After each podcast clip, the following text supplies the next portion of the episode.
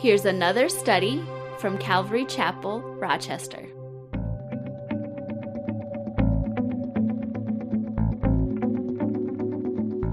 Genesis chapter twenty-five, I'm beginning with verse one. It says, Abraham again took a wife, and her name was Keturah.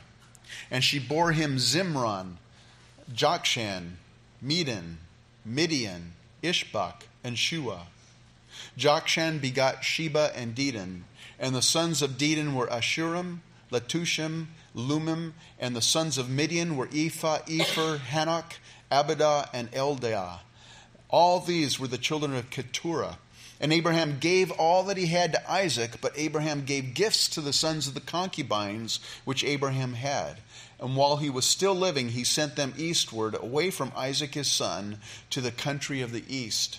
So this is kind of an interesting passage here. Uh, all we know about Keturah is basically what we read here. She's mentioned one other place in the Bible, and that's in First Chronicles. There's another genealogy that's related. You know, that's she's in the genealogy mentioned there uh, in First Chronicles. But that's all that we know about her. And uh, it's kind of interesting. Um, you know... God, you know, Abraham had Isaac at, well, it was one hundred years old when he had Isaac, and it was just, it was miraculous. God, you know, he he, he just blessed Isaac, and it was a miracle that um, uh, blessed Abraham. It was a miracle that Abraham was able to have children. And, you know, when God does a miracle, it's not like it's, uh, okay, it's gone. It's like, man, now he's able to continue having children. What a blessing. And so he marries Keturah after Sarah passes away, and uh, and he has all these more sons. Uh, but you know, you think about it, God's promise to Abraham, said, he said, I'm going to make you a father of many nations. And so here God's really basically fulfilling his promise, where Abraham would be a father of many nations. Now, the genealogical record doesn't extend further of for these lines, although we'll hear about the Midianites and we'll hear about some different descendants of these people. Um, but as far as the genealogy, that's the record. It ends right there. And why is that? Because this is his story. It's not history. It's his story. It's the story of Jesus Christ. And so we're going to follow the lineage of Jacob and Isaac and or Isaac and Jacob and all the way down to Jesus, because that's what the Bible's about, right? It's about Jesus. Um, when you think about it, and I was reflecting, it's like, oh, how do you apply this into our day and age? And all I could think about is, you know, just like the genealogy that's not related to Christ, it's there, but, you know, it, we don't follow it anymore because we're focused now on the genealogy of Jesus all the way down to Jesus. Um, I think about, you know, the things that we do in our lives, the, the pursuits that that we have, the achievements that we arrive at, uh, the things that we're all about. You know, if they don't glorify Jesus, one day they're all going to fade away. It's not going to be important. It's just our relationship with the Lord. And so, um, how many of you guys remember Magic Eyes? Sunday morning, uh, the Sunday newspapers they used to have. I know the books had them. It's like in the eighties or nineties. They had those. It was like kind of like a blurry image of all those different colors. They were called the Magic Eye. And uh, and then, you know, you had to look at them a certain way, and once you looked at them, all of a sudden you could see this three D image inside. You guys remember them? I, we, my uh, uh, Teresa's stepfather, he knew that our kids were into it, and so he got the Sunday paper for years, and so every he would cut them out. We actually, I think we still have a drawer, like uh, it's like a phone book worth of these Magic Eyes from the newspaper. And well, when they first came out, our, my kids were really into it, you know, and we get the little Magic Eye books, all these different images, and, you know, for the life of me, I couldn't see those images. It was like, man, what's I, there must be something wrong with me and stuff.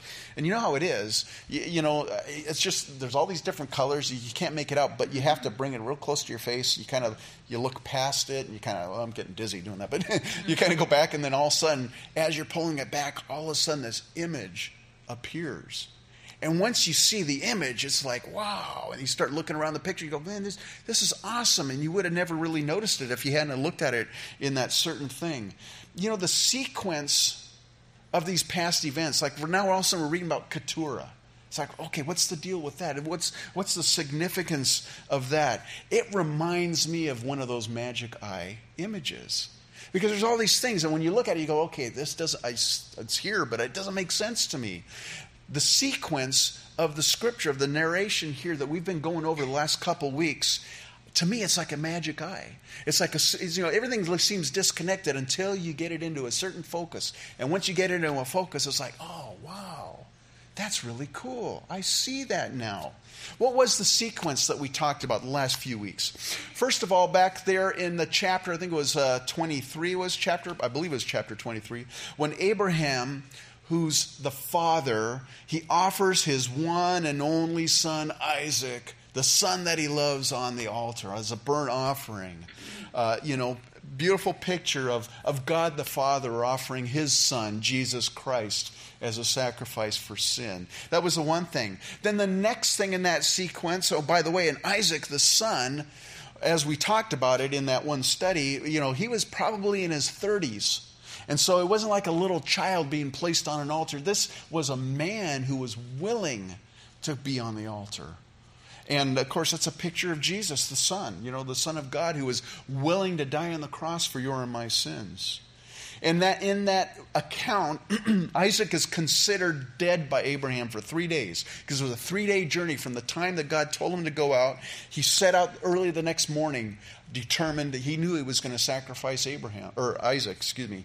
And uh, and so it was a three-day journey to that mountain. And so for three days, I'm going to be sacrificing my son. I'm going to be so for three days, as far as Abraham was concerned, Isaac was a dead man. And then the Bible in Hebrews says that Abraham received Isaac back from the dead, so to speak. When there was a ram that was caught in the thicket, and he was, you know, just as he's getting ready to sacrifice his son, God says, "Stop. Now I know that you love me." And then he saw this ram, and it was it was a substitute instead of Isaac. Um, so we saw that picture. What a beautiful picture of, of God the Father offering his Son, Jesus Christ, on the cross for our sins and, and being risen from the dead. And after that figurative death and resurrection of the Son, then all of a sudden in the sequence, it's like it's almost like, okay, now we read about the fact that there's this, this family, uh, Abraham's brother, Nahor, all his descendants. And what we find out is in that narration, there's the birth of Rebekah, who's the bride, will be the bride of, of Isaac. And, and you figure right after the resurrection, this is the birth of the church, the bride of Christ, right? That's the church. And so, you know, we look at all these things and all of a sudden we pull it into focus and go, oh, wow, that's really cool. I see the, I see the picture that God is painting here. Well, then the next thing we read about is that Sarah dies. And uh, she's buried in the cave that Abraham purchased. Now think about it. Sarah's the wife of Abraham. In this narration that we've been going through, Abraham's a picture of the father. And so Sarah's the wife. And does that mean God's married? No. Well, in a sense, yes. In the Old Testament, Israel is described as God's wife. So the nation of Israel. So it seems like Sarah is a picture of the nation of Israel. Now she dies. She's put away in a cave. What? What's that picture? Um, uh, well, Israel, right? They were put away. Israel is pictured as, as God's wife, and yet she's unfaithful, and she's put away by the Father. When did this take place? Well, it happened in a few different events. The northern kingdom of Israel, they went into Assyrian captivity. Later on, the southern nation, the southern kingdom, they went into Babylonian captivity. And then later, later on, they were all brought back into the land, um, and then later on, seventy A D, the entire nation is dispersed by the Romans. So in a sense, there's a picture there of going on. Well then, okay, so that's the, the next thing in the sequence in this picture that we're, that we're seeing. Well then last week, Abraham sends his unnamed servant back to Mesopotamia to bring back a bride for his son Isaac. And it's an unnamed servant, and yet the only servant that we know of by name in the Old Testament of Abraham is Eliezer of Damascus. And his name means God helper. El is God, and, and, and Eliezer, or Laser, whatever, is helper in Hebrew. And it is the helper who is God. Well, who's this unnamed servant? Who's the helper? Well, it's a picture of the Holy Spirit being sent to retrieve a bride for the Son. And that's the work of the Holy Spirit in the world today. The Holy Spirit has gone into the world preparing a bride for the Son. And what's interesting as we went through that narration, the bride was selected by the angel of the Lord, and yet at the end of the story, she's given the choice if she wants to go and be the bride. Do you want to do it? She says, yes, I'll go. So I see, a, you know, to me, and I look at that and I go, wow, I see predestination. She was selected, and yet she also had free will to choose. And the servant gives gifts to Rebekah. Well, the Holy Spirit gives gifts to the whole, to his church. And at the end of that chapter, Isaac is in the field, and where do we, what do we find him doing? He's meditating or praying. What is Jesus doing after he rose from the dead and ascended to heaven? He's interceding for you and I. He's praying on our behalf in heaven. And then at the end of that chapter, as he's in the field meditating, he meets his bride in the field. And if you go through the Bible, the field is always a picture of the world. And so here, Jesus meets his bride back in the world, and, and he brings her back to his mother Sarah's tent. The marriage is consummated. And what a beautiful picture of the rapture of the church. And Jesus meeting his bride in the air, taking her back to heaven, and that's when the marriage supper of the Lamb commences. So we get this, it's like, wow, I see this now. Then we get this story about Keturah.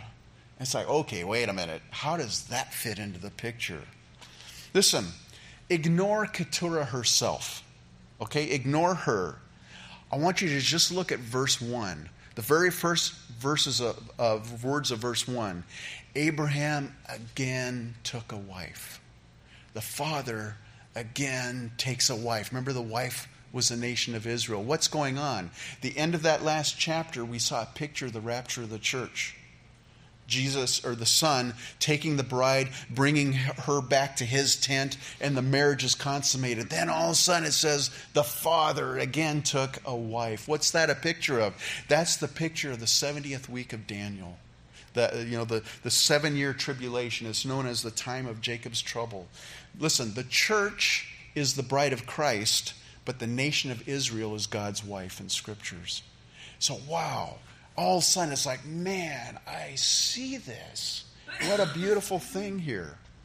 And that's the, you know, Abraham's, this whole narration about Abraham, God has painted a picture for us. And if you look at it, some of it seems really disconnected. It's like, what's the deal with that? But when you get it into the focus of Jesus, you go, wow, now it makes sense. I see it now. So verse seven, Genesis chapter twenty-five, verse seven. This is the sum of the years of Abraham's life which he lived, one hundred seventy-five years. Then Abraham breathed his last and died in a good old age, an old man and full of years, and was gathered to his people. Now, I don't know about you, but in my Bible, of years is in italics. And what that means is that the Hebrew translators, they saw this and they said, I, I, we'll put this in here because it makes sense with the with the scripture that Abraham was full of years. Excuse me. But in reality, the Hebrew scriptures basically says Abraham was full. He was full. What does that mean? That word full means to be sated, or sated, to be satisfied. You know, it's like when you go to Kingdom Buffet and you spend the fifteen or the twelve or the fifteen bucks, it's like, you ain't going out there. You're not just going to get, well, I'll just get a, you know, a little piece of meat and a little piece of salad. Man, you eat till you're sated, man. It's like, at least I do, okay? If you ever take me there, man, it's like, I got to get my money's worth. I'm cheap, you know? It's like, okay, I spent twelve bucks. I'm going to get at least twelve bucks worth of food. And I remember one time, Teresa and I went after church, and it was just her and I, and we were eating, and we got up, and I don't know about her, but I got up, and it's like, man, I was like, I felt like my stomach was going to burst. I was about ready to undo my pants, but I couldn't because I was in the restaurant. I was like walking, I'm like, oh, it hurt so bad. I was so satisfied. It was too much. Gluttony's a sin too, I think, but anyways. But that's what that word means. Completely satisfied. And think about this. Abraham was one of the most wealthy people in the Old Testament. Of course, Solomon was the wealthiest, but Abraham was very wealthy, and yet he never bought a piece of property except the one cave to bury his family and to bury his wife, and he would eventually be buried in. How could he live his life intense as a sojourner and yet be satisfied? You know, I was thinking about that. That type of lifestyle. And you know people that are up and they, they, they're here and then they're gone. They're here and they're gone. I remember there was a family that was part of our church, and that was that was like the story of their lives. It's like it seemed like every couple months they were somewhere else, and then they're out of town, then they're back in town, then they're here, they're there. And it's, you look at that and you go, man, they just don't seem like they're satisfied. Like they can never settle down and stuff. Um, that's the lifestyle that Abraham lived. It su- suggests... Um, a restlessness, an unsatisfaction, always searching. And yet here it says Abraham was full. He was satisfied. Why? Because in Hebrews eleven, it says that he waited for the city which has foundations, whose builder and maker is God. Man, he was just, he, he, this, like, the stuff of this world, it just, it doesn't matter to me. I'm looking for heaven. Later on in verse sixteen of chapter eleven, it says, but now they desire a better, that is a heavenly country. Therefore, God is not ashamed to be called their Father, for he has prepared a city for them. Abraham was looking to the future. He was looking to eternity. Listen, he possessed nothing in terms of real estate except that cave that I mentioned, and yet he possessed everything. He possessed the promises of God. He possessed those. He possessed friendship with God. The Bible says Abraham was a friend of God. And Abraham was content. Man, he was satisfied with that life. You know, the Bible says godliness with contentment is great gain. And you've probably heard that, right? I think it's in First Timothy. But I think a lot of believers, they kind of get it a little mixed up, and they think godliness with great gain is contentment. Man, if I can, I'll be godly, I'm a Christian, I love the Lord, but man, if I got to get this stuff, and then I'll be content. And that's the way the world thinks too. They they skip out the godliness part, of course. But they think if I can just gain, he who dies with the most toys wins, right? Well, that's that's not true. You look at, you know, you look at these wealthy movie stars, these wealthy, you know, these these rock stars, these people, these musicians, and they've got everything that you could imagine. And what do they do? Well, some of them, they end up killing themselves, because they realize, they get there and go, man, this is empty too. I've reached it, and it's, it's still not satisfying. Godliness with contentment is great gain. And Abraham was satisfied. Just think about that this morning. Are you satisfied? Or are you like always reaching, if I, just, if I can just get that, then I'll be happy? Man, Abraham, he had it all, and yet he had nothing. But he was he died full. Completely satisfied.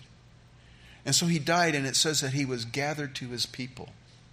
That phrase, gathered to his people, it's also said of Moses, well, and Aaron, here in Abraham, Isaac will be described, to Jacob, and later on in this chapter, Ishmael as well. Well, who are his people that he was gathered to? Well, it would have been probably Adam, Eve, Seth, Enoch, Methuselah, Lamech, Noah, and that's not the whole list, but all those who died in faith of a Messiah who would come later, they were his people.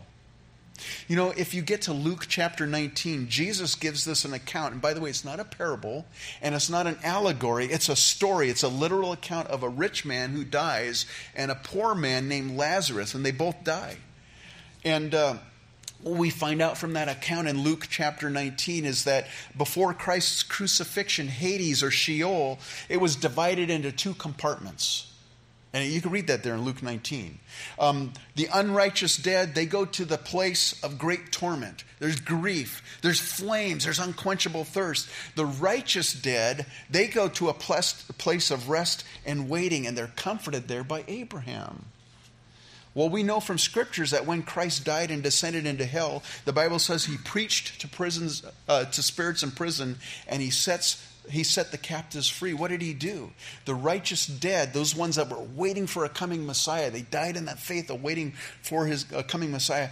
He led them to heaven, to be in paradise with them. And now, that was the Old Testament, the Old Covenant. Now, the righteous dead, those who die now, who die in faith of who Christ, the Messiah who already came, who died for their sins, who rose again from the dead. We have a, a trust in Christ for sin. We're ushered immediately into Christ's presence in heaven. Paul said to be absent from the Lord, is to be, or to be absent from the body is to be present with the Lord. And so one day, when we die, I got news for you. We're all going to die. Well, unless we're the generation that of, that Jesus comes back for the church, we could be that generation. It could it could be. But if that doesn't happen, if the rapture doesn't happen, one day all of us are going to die, and we're going to be gathered to our people. Who's our people? Our friends, our families, those who died in faith ahead of us. You know, the longer I live, the more I'm reminded that I'm a sojourner here. You know, the longer I live, man, it's like the family reunion's getting bigger and bigger. Just this, just a couple days ago, another uncle of mine passed away.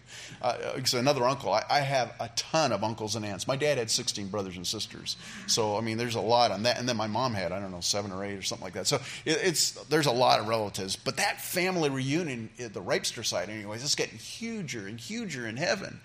And the more I live, the longer I think, you know what, man, this isn't my home, man. That's my home because that's where my people are, and I'm going to be reunited with them. And I think that's the way, I really honestly believe my whole heart that when we get to heaven, you're not going to be sitting next to some, you know, you're not going to spend, you know, like share a bunk, you know, with some guy, or you'll always share bunks, but you know, sharing a dorm room, you know, in, in the mansion with, with some, some saint that lived in A D three hundred. Oh, that might happen, but I believe we're going to recognize those around us. We're going to enter in and we're going to see those loved ones that went ahead. I mean, that's my hope, and I, I really think that there's scriptural basis for it. Gathered to his people. Verse nine. So we're continuing on here. And his sons, Isaac and Ishmael, buried him in the cave of Machpelah, which is before Mamre, in the field of Ephron, the son of Zohar the Hittite, the field which Abraham purchased from the sons of Heth. There Abraham was buried, and Sarah his wife. And it came to pass after the death of Abraham that God blessed his son Isaac. And Isaac dwelt at Beer Lahai-Roi. So now Abraham, his life is ended. God has done a work of faith in Abraham. He's the father of our faith. You know, you started out, he didn't really have that strong of faith. And you, you, we just see growth in his life. And now God's going to start working in Isaac's life. And now the story sw- switches over to Isaac. But before that, we get to verse twelve, and it's a genealogy of Ishmael. Remember, Ishmael was the son that was born, uh, it, it was, uh, Abraham was his father, but Hagar was his mother, the Egyptian slave. Um, and he's, in the New Testament, he's referred to as the son of the flesh, not the son of the promise. Verse twelve. Now this is the genealogy of Ishmael, Abraham's son, whom Hagar the Egyptian, Sarah's maidservant, bore to Abraham. And these were the names of the sons of Ishmael by their names according to their generations. The firstborn of Ishmael, Nebajoth, then Kedar, Abdiel, Mibsam, Mishma, Duma, Masa, Hadar, Tema, Jetur, Naphish, and Kedema. These were the sons of Ishmael, and these were their names by their towns and their settlements, twelve princes according to their nations. These were the years of the life of Ishmael, one hundred thirty-seven years, and he breathed his last and died and was gathered to his people. They dwelt from Havilah as far as Shur, which is east of Egypt, as you go toward Assyria. He died in the presence of all his brethren. It's interesting. Here it says Ishmael likewise was gathered to his people. And to me, that suggests that Ishmael, the man himself, was a worshiper of Jehovah God, that he himself had a relationship with God.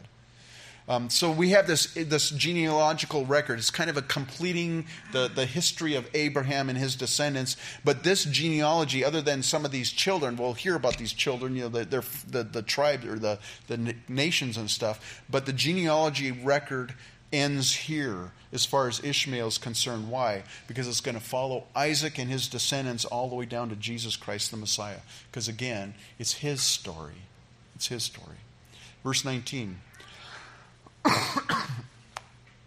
This is the genealogy of Isaac, Abraham's son. Abraham begot Isaac. Isaac was forty years old when he took Rebekah as wife, the daughter of Bethuel, the Syrian of Padan Aram, the sister of Laban the Syrian. Now Isaac pleaded with the Lord for his wife because she was barren. And the Lord granted his plea, and Rebekah his wife conceived.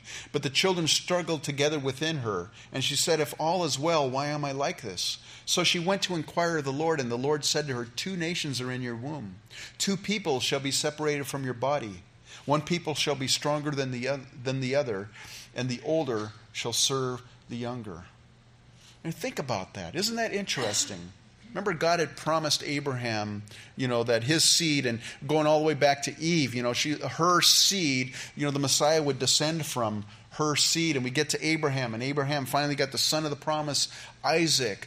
Isaac um, marries Rebekah, who that promised seed would descend from, and yet she's barren.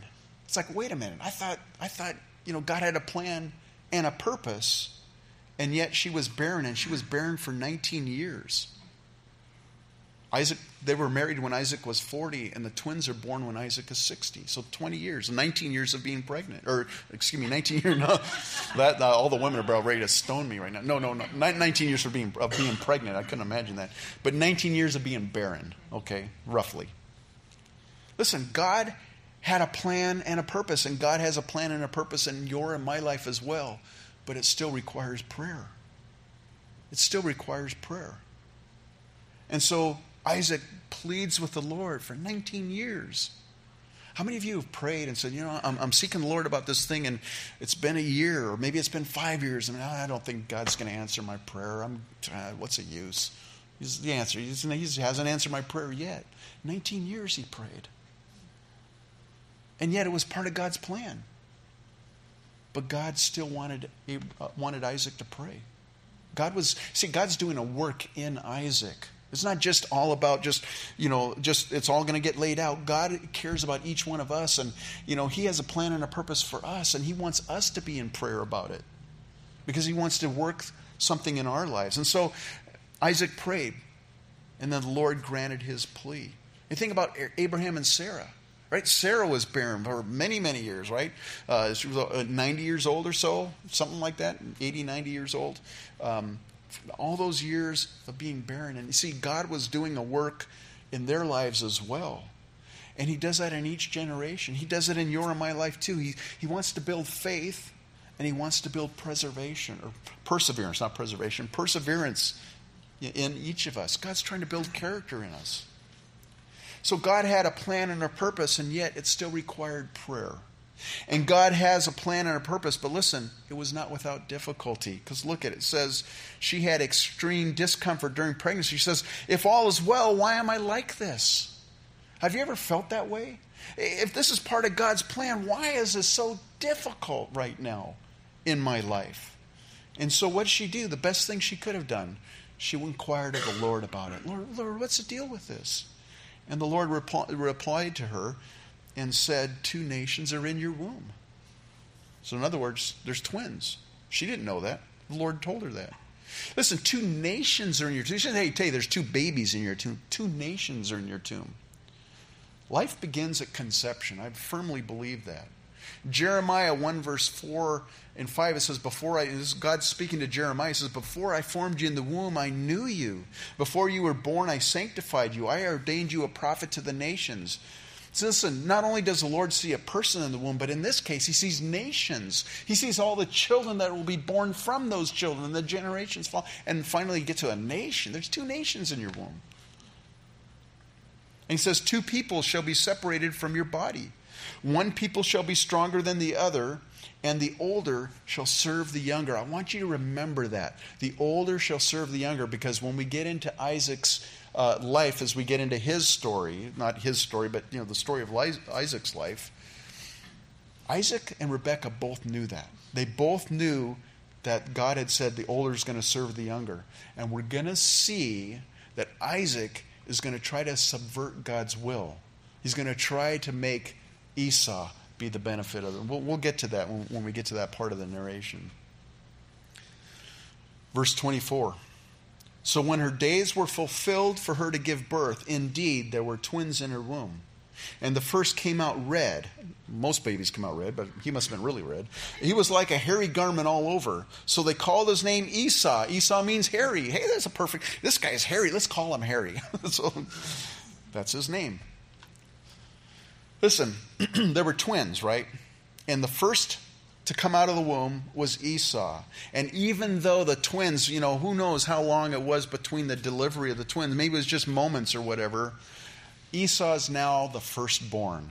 He's now the oldest child, the firstborn. And that is significant in the Jewish culture. It was significant in that day of age. The firstborn, they were given what was known as the birthright. They had the birthright of the firstborn. What does that mean? It means that when Isaac died, when he finally died, the spiritual role of being the priest of the family would now be transferred to Esau, to the firstborn. Whoever the firstborn was, he'd become the, the spiritual priest of the family. Not only that, but the legal role as would be transferred to him. He'd have the judicial authority over, you know, all the business transactions, all the property, tra- everything. He'd have the legal authority of his father. And then finally, he'd have a double portion of the inheritance because of all these responsibilities that were given him. That was the firstborn. Verse twenty-six. Afterward his brother came out, and his hand took hold of Esau's heel, so his name was called Jacob. Isaac was sixty years old when she bore them. So he comes out, and he's grabbing on to Esau's heel, and they go, hey, let's call him heel catcher, which is what Jacob means. Or it can also be translated supplanter. What does supplanter mean? I looked it up. I looked up in a dictionary. It means to take the place of another as through force, scheming, strategy, or the like. They're looking at it, they go, man, this, he's after that firstborn. He's after him. And, you know, heel catcher. Can you imagine? Have you ever, you know, I remember, man, in, in elementary school, I, I wasn't a bully, but I remember getting bullied. And I remember these kids, man, they'd always be out there, they'd try to trip you, or they'd stand behind you. One guy would kneel down behind you, and they'd go, hey, push you, and you'd fall back. You know, there's always, someone's always trying to trip you up. That's kind of what this means, this supplanter, this heel catcher, always trying to trip you up. They, they go, man, this guy, we'll name him that. We'll name him heel catcher. Verse twenty-seven, so the boys grew, and Esau was a skillful hunter, a man of the field. But Jacob was a mild man, dwelling in tents. And I don't know, well, I'm going to ask you to raise hands because I don't know that anybody here has had twins, but if you know twins, sometimes I, I've known twins growing up, and it's like one, they can be like polar opposites, and yet they look alike, polar opposites. Well, that was kind of the case here, although they didn't look alike. Esau was hairy. Jacob apparently wasn't that hairy. Um, but Esau says here he was a skillful hunter. Man, he was a man of the field, a man of the world, we might say. He was a man's man. He was an outdoorsman, man. He was a hunter. He was always out there just enjoying the world, enjoying nature, doing stuff. And Jacob was a mild man. Now, that doesn't mean effeminate, okay? It doesn't mean like he was like, oh, you know, I'm Jacob. No, Jacob, what it means is, literally means an ordinary, quiet sort of person. And he's a shepherd. Uh, he was more of a homebody. Jacob's out there, or excuse me, Esau's out there in the field hunting, catching animals, doing all this stuff. Jacob's like, you know what, I just want to hang out around here. I'm just going to hang out here. Uh, and he wasn't out to prove his manliness. He's just, I'm, I'm, sat, I'm content to be here, hanging out here. Verse twenty-eight, and Isaac loved Esau because he ate of his game, but Rebekah loved Jacob. That's a sad verse, by the way. That's a very sad verse. I was thinking about that. Why did e, uh, Isaac love Esau? Well, you know, when you read about e, e, Isaac's life, in my mind, he seems to have been more like Jacob than Esau. It's just kind of the way I read it. It's like he just seems to be not as, you know, an outdoorsman, a hunter and all this, but he probably admired those characteristics in his son Esau. And and he probably, I'm guessing that he wishes he had those characteristics in himself. And so it's like Esau's living out the dream, or, you know, Isaac's living out the the dream through Esau. Like, he's a, he's a man's man, man. I'm so proud of him and all that stuff. I, you know, the scripture doesn't tell us that, but I'm thinking that might be why. On the other hand, Rebekah was probably drawn more to Jacob's sensitivity. Jacob's probably a lot more aware of his surroundings. He was, you know, okay, so Esau's out in the field hunting. He's always gone doing stuff. Jacob's hanging out by the tents. And if you're a mother, it's great to have an older son hanging around because they can help you do stuff. They can watch Celebrity Chef with you, but, but, but no, they can they can do stuff, you know. Hey, hey, Jacob, or uh, um, yeah, Jacob, can you help me? Sure, Mom, I'm, yeah, I can do that. So you know, there's this relationship there where Esau's gone, probably gone a lot, and you know what we're going to see later. Esau is less aware of his surroundings. Why? Because he's going to marry a couple women that are not pleasing to his mom and dad. They're foreign wives, and it's like he wasn't even thinking. Jacob seems to be more of a thinker. Esau's more of a just like, get out there and do it. I'm a man, man. I'm just going to go out there and do it and stuff. Now listen, the parents, I am sure if you were to ask them, they probably said, I love both my children. I love Esau. You know, I, I love Esau. I love Jacob. They probably would say that. And yet, according to this scripture, they had preference. They showed preference. Man, that's a sad way for... I was thinking about my life. You know, I thought, you know what? I I can honestly... I have three other... two brothers and a sister. And I look at their lives and I go, you know, I, I don't I don't feel like any one of us was love more than the other. I think my parents were, you know, I'm not talking about being equitable, like you have to give, you know, dole out exact amount of M and M's to each child. I'm not talking about that. But, you know, as far as I didn't feel like I was unloved to the extent of someone else was loved more. And yet, I know adults who were children who grew up in that. They they know that they were not as loved as another sibling. And it, you look at their lives and it's like, I can't, I'm, I, I go, man, I, I, I was blessed. I can't imagine growing up in a family where one parent, you know, they, they love one child over the other. And it does happen. It does happen. It's such a sad way for a child to grow up. And I guess what? It's not lost on the child either. They know it. They can sense it. They they, they know it. Um, and so what a sad thing that there's this division here. Verse twenty-nine. Now Jacob cooked a stew, and Esau came in from the field, and he was weary. And Esau said to Jacob, please feed me with that same red stew, for I am weary.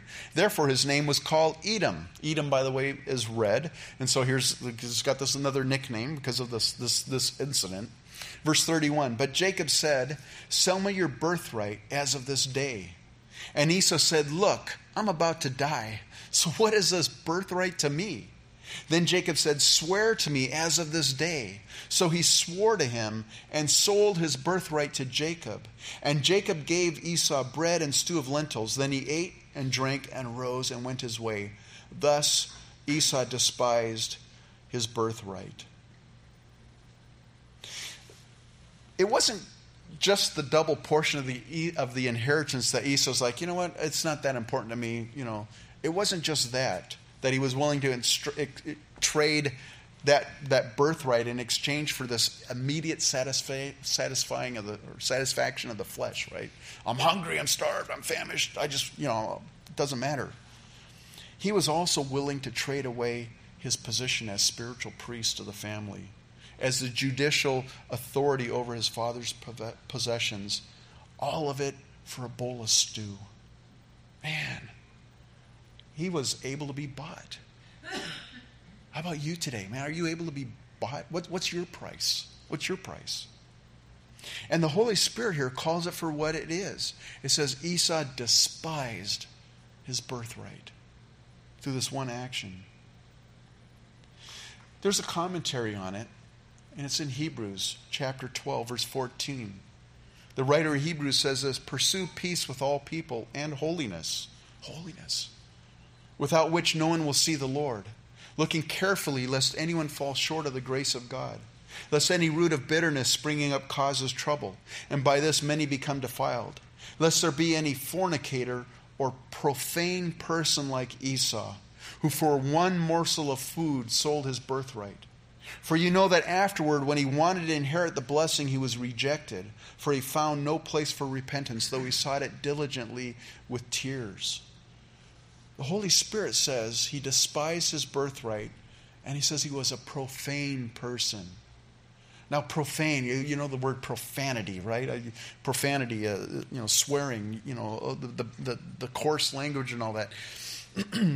I'm sure there's a there's a there's a tie to the meaning, but that's not what this is talking about. I don't think it's like Esau just he had bad language. No, he was profane. What does that mean? The word profane means unhallowed, common. And it's in respect of the sacrifices, you know, in the altar, in, in the temple and stuff. You know, the things that were set, that were purified, they were set apart, they were holy. And then the things that were outside were common. They were just everyday, you know, they were they were not satisfied. They were not holy. That's that's what profane is. Common. Just like everyone else. And there are Christians that are profane. They live just like everyone else. You look at their life and you go, I don't, I, I, I can't see a difference between them and anybody else because they're living their life in a profane manner. Let me ask you this. Do people look at your life and do they see a difference in your life? Are you just like them? Ezekiel, the prophet in chapter twenty-two, he talks about uh, the, the difference between holy and unholy. He says this, he's speaking about the priests of Israel because they were profane. It says, her priests have violated my law and profaned my holy things. They have not distinguished between the holy and unholy. nor have they made known the difference between the clean and the unclean.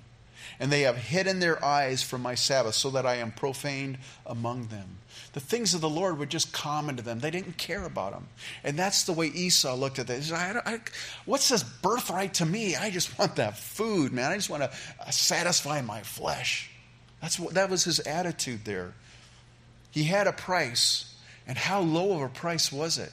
He was willing to sacrifice all that over a bowl of stew.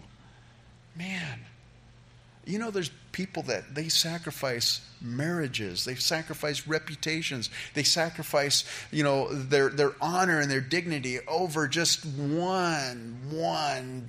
They would call it a lack of discretion, sin. They've given into their flesh, and man, what the price they pay! It was it was they were bought very cheaply.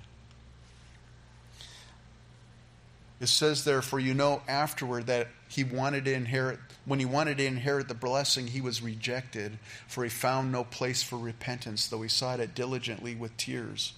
Listen, and this is the lie of the enemy. Esau wanted the blessings of the firstborn, but not the responsibilities. And he thought, and the enemy lied to him, you know, you can you can just forget all that spiritual stuff. You're a hunter, man. You're out there. You know, you do your own thing. Don't worry about spiritual stuff. But you could still be blessed by the Lord because you're his child. And, and there's people that go through their life, they want the blessings of the of, of the Lord, but they, they the spiritual aspects, I could care less about that. I just want the blessings. That's the way Esau lived his life. He wanted the blessings of the firstborn, but not the responsibility of being the firstborn. We're going to continue through the life of Esau and Jacob. And you know, Jacob's not a saint. He's not a saint. We'll see that. He's a conniver. His name fits his reputation. But we also see Esau. Esau, he just makes bad choice after bad choice after bad choice. And it's just it's just downhill for him. Well, we're at the end of this chapter, and uh, I'm going to have you guys. Actually, I'll have Luke come forward if he's ready. We're gonna, Luke's going to close us out with a um, last worship song. And I'm going to invite. Um, we have a few people here: um, Teresa, John, and Mary. Would you come up? And they're going to be available for prayer. And I kind of want you to just reflect about this chapter. Um, You know, the, the, the things that we've talked about today, sometimes, you know, we've kind of despised the spiritual things. We've just gone after the flesh just to satisfy the flesh, but we still want God's blessings. Maybe there's maybe there's a maybe there's a time we need to just come to the Lord. We just need to repent of those things. We want to give you that opportunity to see this after at the end of the service here. If you want to come forward for prayer, we want to invite you up for prayer. But not only that, maybe maybe you're in the position of Rebekah. And you've been waiting and praying, and, and it's like, the Lord hasn't answered that prayer yet. It's been so many years, and I'm, I'm discouraged. We want to invite you up to come forward also, and we'll pray with you. Those individuals I asked to come forward, they're, they're going to be here at the end of the service. And for whatever need you need to pray for, if you need prayer, stay around, linger, linger with us, and we'll pray with you and pray for you. And whatever it might need. Maybe you don't even have a relationship with the Lord. Maybe this all the stuff we've been talking about is like, you know, I don't have that relationship. If you want to have a relationship with Jesus, we want to pray with you to receive Christ this morning. You'll have that opportunity to do that as well. Whatever it is, we're just here for you. We don't want you to leave with an unmet need. So let's go ahead and go to the Lord in prayer. Heavenly Father, thank you so much for this morning. Thank you for your word this morning. And Lord, the picture that we see here, and Father, I just pray for each and every individual here. Lord, I know your word teaches us that you have a plan and you have a purpose for each one of us. Our lives are not insignificant. We might feel like they are, but they're not, Lord. You, you have a plan, and yet, Lord, you want us to be in prayer. You want us to be seeking you. And you also, Lord, it's not always easy. But, your Lord, you're doing a work in us. And you're wanting to to grow us in our faith and our trust in you and our, our perseverance and, and, Lord, just our trust. Lord, you're building character in us and godliness and holiness and sanctification. And, Lord, I pray that you would just continue that work in each one of us. And I thank you for the reminders uh, this morning of the work that you want to do in our lives, Lord. We're, those these men and these women, Lord, they, they've all passed away. Lord, they are in your presence now. And Lord, we're the generation that's here today. And Lord, you you still have a plan and a purpose for this world. And Lord, we're part of that plan. Lord, we're part of your purpose. And Lord, I pray that we might be about your purpose and be about your plan, Lord God. That we might be seeking you. And, and Lord, that we would consider our lives as sojourners, Lord. Realizing that this place is not our home, Lord. We have an eternal home. And that, Lord, we would be eternally focused and not earthly focused. So I thank you for your word this morning. Thank you and bless you in Jesus' name. Amen.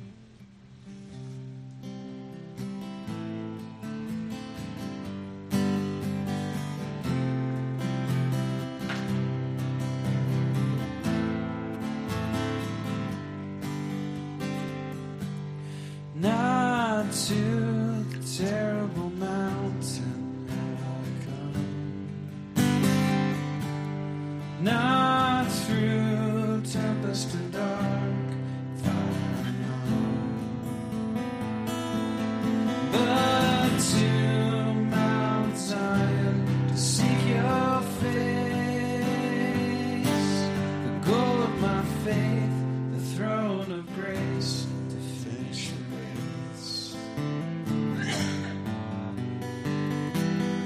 God, I come before you now. Consume my heart as a burning fire. Please burn away what weighs me down, that your grace will shine brighter.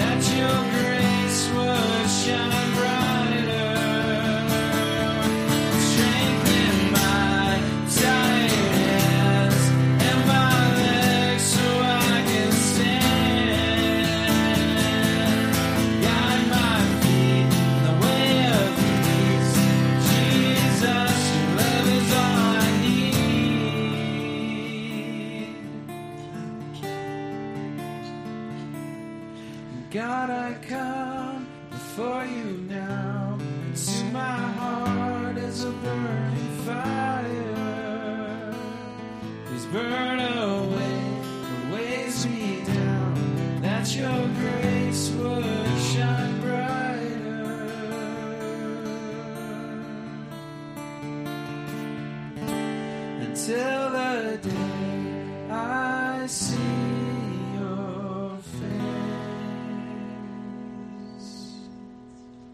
I just want to pray a blessing on you as we're as we'll, we're being dismissed. And, and again, if you if you want some prayer, come forward. We'd love to pray pray with you and pray for you. Heavenly Father, I thank you for each and every person here this morning. Lord, I, I, I pray that, Lord, your Spirit spoke to each one of us this morning, and I trust that you did. And Lord, I pray that uh, you would bless each of us as we go through our week, Lord God. Lord, that we would be mindful of you and your presence and your plan for us, and that, Lord, we would be focused on eternity, focused on you and, and Lord, looking forward to your return. And so I pray your blessing on your people. And I thank you for each and every person here this morning. It's in Jesus' name that we pray. Amen. God bless you. You're dismissed.